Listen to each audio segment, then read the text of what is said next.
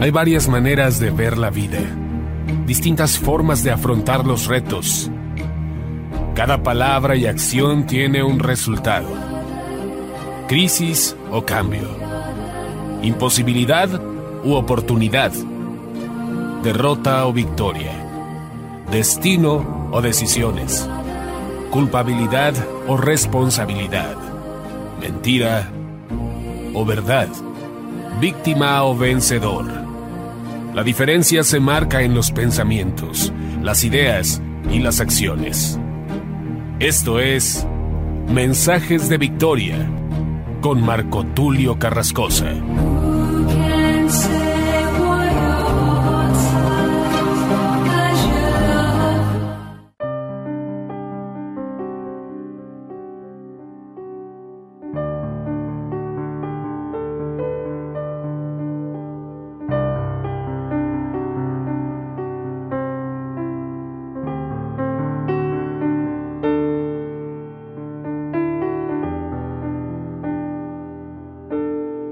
Bendiciones a todos, amados hermanos y amigos, aquí nuevamente saludándoles con mucho entusiasmo, compartiéndoles el episodio número 24 de la serie Dios de Pactos. A este episodio lo he titulado La promesa de heredar por la fe el mundo entero. Qué interesante que desde el Génesis, la promesa que Dios le da a Adán, el pacto adánico o adámico como lo llaman algunos, el pacto con Adán, tiene que ver precisamente con poder tener un señorío y establecer el reino de Dios. Llenar la tierra y sojuzgarla tiene que ver con traer la cultura de Dios precisamente a la tierra y gobernar con Dios. Pero el hombre tenía ese lugar de privilegio. Lamentablemente, Adán y Eva, o Eva y Adán, pierden ese lugar. Posteriormente Dios hace un pacto con Noé y la palabra es exactamente la misma. Llenad la tierra y sojuzgadla. Nuevamente tiene que ver con dominio, dominar la tierra. Sojuzgarla es precisamente dominarla. A través de la cultura, a través de los pensamientos. No tiene que ver con ir a matar gente. No tiene que ver con establecer un dominio por la fuerza. Qué curioso que aún los satanistas saben que la única manera de poder introducir una cultura es precisamente a través de la mentira, y a través de un romance mentiroso entre los que predican falsas enseñanzas, falsas doctrinas, mentiras, precisamente con los oyentes. Como aquel joven que invita a una mujer a tomar un café, pero lo único que quiere es una aventura, no le interesa nada serio, nada más quiere disfrutar de un momento. En este sentido, los satanistas saben que la única forma de ganar terreno es metiendo una cultura. Qué curioso que ellos lo entienden. Sin embargo, muchas veces la iglesia no hemos entendido que la única manera de transformar este mundo es a través precisamente de establecer una cultura. Por esto yo lo he dicho en muchas ocasiones que la guerra espiritual va más allá de cosas místicas, de reprender demonios, de echar fuera demonios. Claro que eso es parte de la guerra espiritual, eso es parte del dominio de Dios, eso es parte precisamente de que la iglesia vaya avanzando y que las puertas del Hades no prevalecerán contra la iglesia del Señor.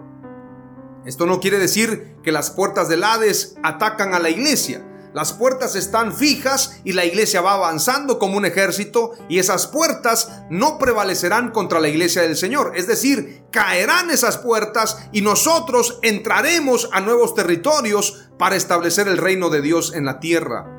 Por esto Jesús le dijo a los discípulos, Toda potestad me es dada en el cielo y en la tierra, por tanto vayan y hagan discípulos.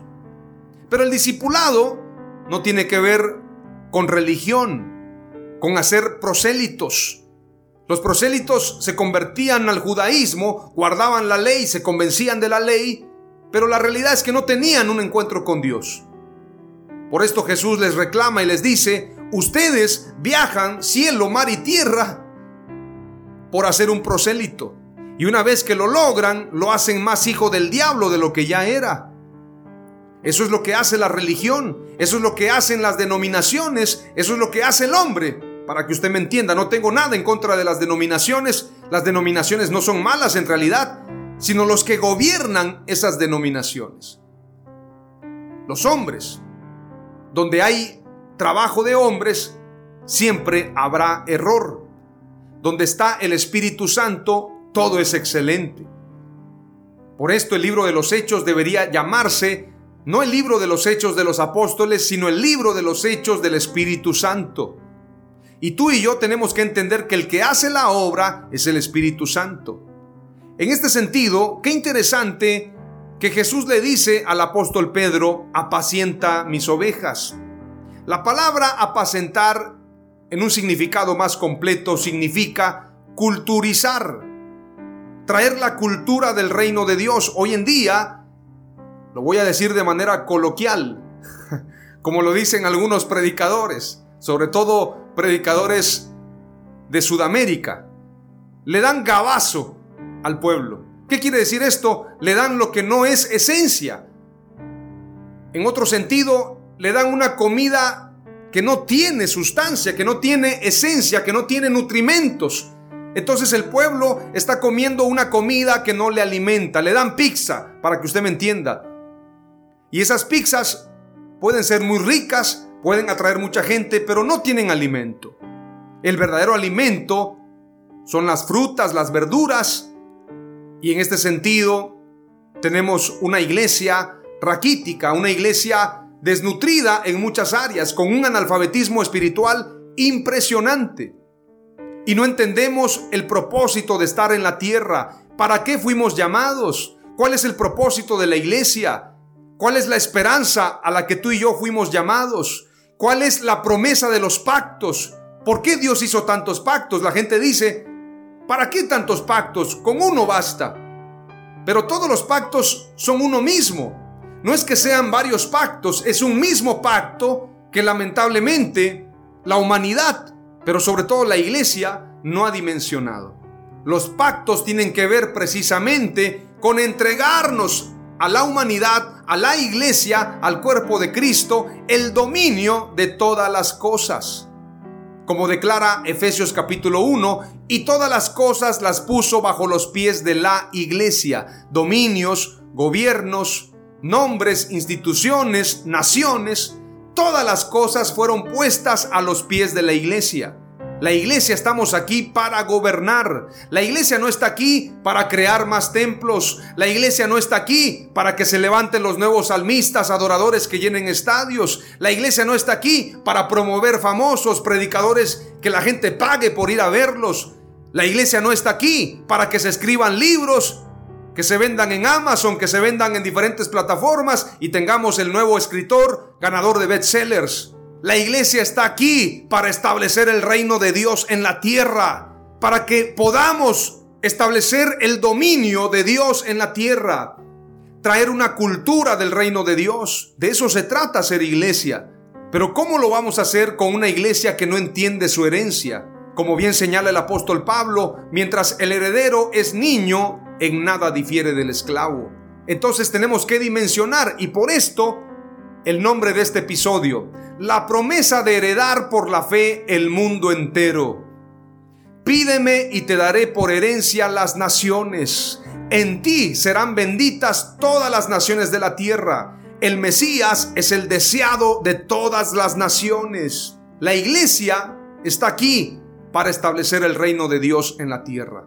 Antes de adentrarnos a lo que señala Romanos capítulo 4, verso 3 en adelante, vamos a hacer una breve oración y le vamos a pedir al Espíritu Santo que nos revele estas riquezas de gloria. En el nombre de Jesús. Amén. Aleluya. Amado Dios, te damos gracias por este tiempo. Gracias por tu palabra. Te pido, Señor, que me des sabiduría, revelación, inteligencia y que tu unción me permita ser adoctrinado, ser enseñado, ser ilustrado, Señor, con todas las bendiciones que tienes para nosotros. Que entendamos la posición que tenemos como iglesia, la esperanza a la que tú nos has llamado. Señor, que este mensaje pueda llevarse no solamente en diferentes estados de la República, en México, sino en diferentes países y en diferentes continentes. que este mensaje, amado Dios, pueda hacer eco en lo espiritual y llegar a miles y miles de personas. Que entendamos que los que tenemos el poder en la tierra somos nosotros, no es Satanás, porque tú declaraste, toda potestad me es dada en cielo y en tierra. Todo el poder lo tienes tú y se lo has entregado a la iglesia. Recibiréis poder cuando haya venido sobre vosotros el Espíritu Santo y me seréis testigos en Jerusalén, en Judea, en Samaria y hasta lo último de la tierra. Señor, que entendamos la dimensión de ese poder y que podamos utilizarlo. En el nombre de Jesús. Amén. Aleluya. Romanos capítulo 4, verso 13 en adelante declara. Dios prometió a Abraham y a sus descendientes que recibirían en herencia el mundo entero. Y no vinculó tal promesa a ley alguna, sino a la fuerza salvadora de la fe. Esto dice en una versión. En otra versión declara, porque no por la ley fue dada a Abraham o a su descendencia la promesa de que sería heredero del mundo, sino por la justicia de la fe. Las mismas palabras, dichas de otra manera, pero el sentido es el mismo. No es por la ley, es por la fe. No es por las obras, es por la fe, es por la gracia de Dios. El pago es por gracia. El pago tiene que ver con la fe. Vuelvo a repetirlo. Lo que yo recibo es por gracia, pero lo que yo entrego es mi fe. La fe es como una moneda. Yo entrego mi fe, es una moneda y por esa moneda recibo el regalo de Dios. Y los regalos de Dios no se pueden comprar con dinero, no se pueden comprar con obras. Aunque yo haga muchas obras, yo no puedo comprar los regalos de Dios por obras, solamente a través de la fe. Cuando tú te trasladas al reino de los cielos, se te va a pedir fe para poder reclamar esas bendiciones, esos regalos, esas herencias. ¿Cuánta fe tú tienes? ¿Cuántos regalos vas a recibir? ¿Cuánto le crees a Dios? Es así a donde tú vas a llegar. Mira las estrellas y las puedes contar, porque así será tu descendencia. Mira alrededor, sueña en grande, porque tu Dios es grande. ¿Cuánto quieres lograr? ¿Cuánto quieres soñar? ¿Hasta dónde quieres llegar? Tu Dios es grande, no tiene límites. Los límites están en tu cabeza. Voy a leerte lo que dice precisamente el verso 14. Porque si los que son de la ley son los herederos, vana resulta la fe y anulada la promesa. Pues la ley produce ira, pero donde no hay ley tampoco hay transgresión. Por tanto, es por fe, para que sea por gracia. Lo que yo te decía, recibes de gracia, pero tú entregas tu fe, a fin de que la promesa sea firme para toda su descendencia, no solamente para la que es de la ley, sino también para la que es de la fe de Abraham, el cual es Padre de todos nosotros.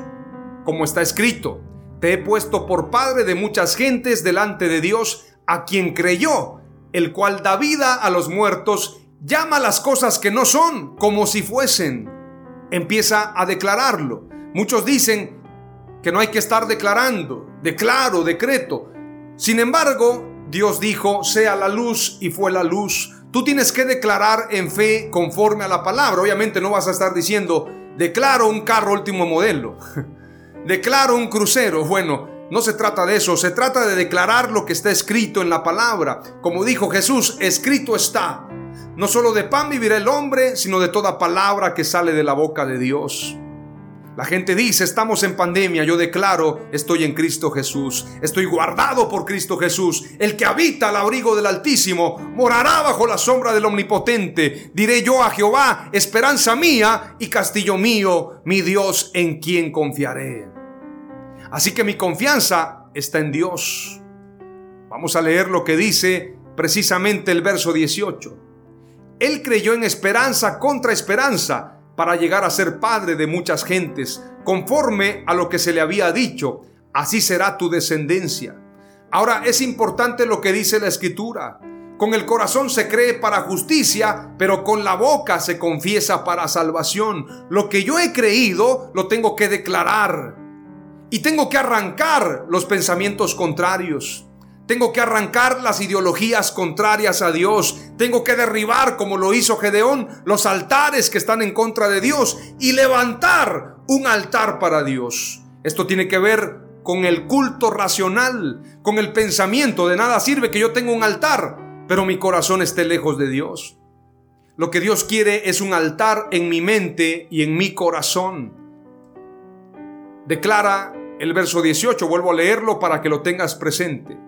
Él creyó en esperanza contra esperanza, es decir, contra todo pronóstico contrario, él creyó, para llegar a ser padre de muchas gentes conforme a lo que se le había dicho, así será tu descendencia. Y no se debilitó en la fe al considerar su cuerpo, que estaba ya como muerto, siendo de casi 100 años, o la esterilidad de la matriz de Sara.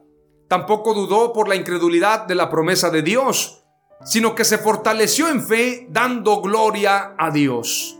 Da gloria a Dios, declara, yo lo voy a lograr, yo voy a cumplir mis sueños, porque si Dios lo decretó, yo voy a lograrlo en el nombre de Jesús. Verso 21 declara, plenamente convencido de que era también poderoso para hacer todo lo que había prometido. Es decir, él sabía que Dios tiene poder para cumplir sus promesas por lo cual también su fe le fue contada por justicia. Y no solamente con respecto a él se escribió que le fue contada, sino también con respecto a nosotros, a quienes ha de ser contada, esto es, a los que creemos en el que levantó de los muertos a Jesús, Señor nuestro, el cual fue entregado por nuestras transgresiones y resucitado para nuestra justificación. Juan 20:29 declara, le dijo Jesús, porque me has visto, oh Tomás, creíste. Bienaventurados los que no vieron y creyeron. La bienaventuranza, la promesa, la bendición se tiene cuando tú no ves nada, pero tú crees en Dios y lo declaras. Es ahí cuando viene la bendición. Es cuando Dios dice, bienaventurado porque no lo has visto y lo has creído. Comienza a soñar. No solamente van a ser estadios, programas de televisión, no solamente eso, sino que se trata de algo más grande, más grande que la tele, más grande que la radio, más grande que los estadios, más grande que cualquier multitud. Está poder llevar el nombre de Jesús a todas las naciones. Más grande que todo eso está que la gente pueda ser salva a través del Evangelio de Jesús que las multitudes reconozcan a Jesús como Señor. No se trata de mí, se trata de Él. No se trata de llenar estadios o templos, se trata de que el libro se llene de nombres de las personas que sean salvas a causa del Evangelio, a causa de la predicación de la palabra de Dios. De eso se trata. Es decir, aunque yo sea un anónimo, pero en el reino de los cielos, Dios me tiene en cuenta. Dios se acuerda de mí. Eso es lo más importante y yo quiero su amistad. ¿Cuántos quieren ser amigos de Dios? ¿Cuántos quieren esa promesa? ¿Cuántos quieren heredar por la fe el mundo entero? La predicación no es para unos cuantos. La escritura dice en San Juan 3:16, porque de tal manera amó Dios al mundo que ha dado a su Hijo unigénito, para que todo aquel que en él cree no se pierda, mas tenga vida eterna. Dios amado al mundo entero. Te comparto las tres palabras clave. Número uno, Dios prometió a Abraham y a su simiente heredar el mundo. Número dos, el pacto de Dios con Abraham se hizo mediante la fe. Número tres, por la fe en Jesús recibimos justicia y herencia. Oramos a Dios. Padre amado, te doy gracias en el nombre de Jesús. Hemos entendido que la herencia tiene que ver con tomar el mundo entero. Hemos entendido que esa promesa solamente se cumplirá a través de la fe. Y hemos entendido que todos los pactos tienen que ver con tomar la tierra, dominarla y establecer tu reino. Por lo tanto, amado Dios, te pedimos que en este tiempo puedas empoderarnos, sobre todo en fe, porque a través de la fe todo es posible. Todo es posible para el que cree. Te pedimos, amado Dios, que nos des la victoria en medio de tiempos difíciles y que la iglesia salga triunfante y que las puertas del Hades no prevalezcan contra la iglesia del Señor. Que prediquemos tu palabra con poder y que sea reconocido precisamente el trabajo que hacemos para tu gloria. Que alguien pueda decir en algún momento, así como cuando declararon precisamente que Gedeón había derribado un altar y dijeron, ¿quién hizo esto? Que puedan decir en los próximos años, ¿quiénes fueron los que lucharon y establecieron un cambio en este mundo? La iglesia, la familia, los hijos tuyos. Que así sea, Señor, para tu gloria, para tu honra. En el nombre de Jesús. Amén. Aleluya.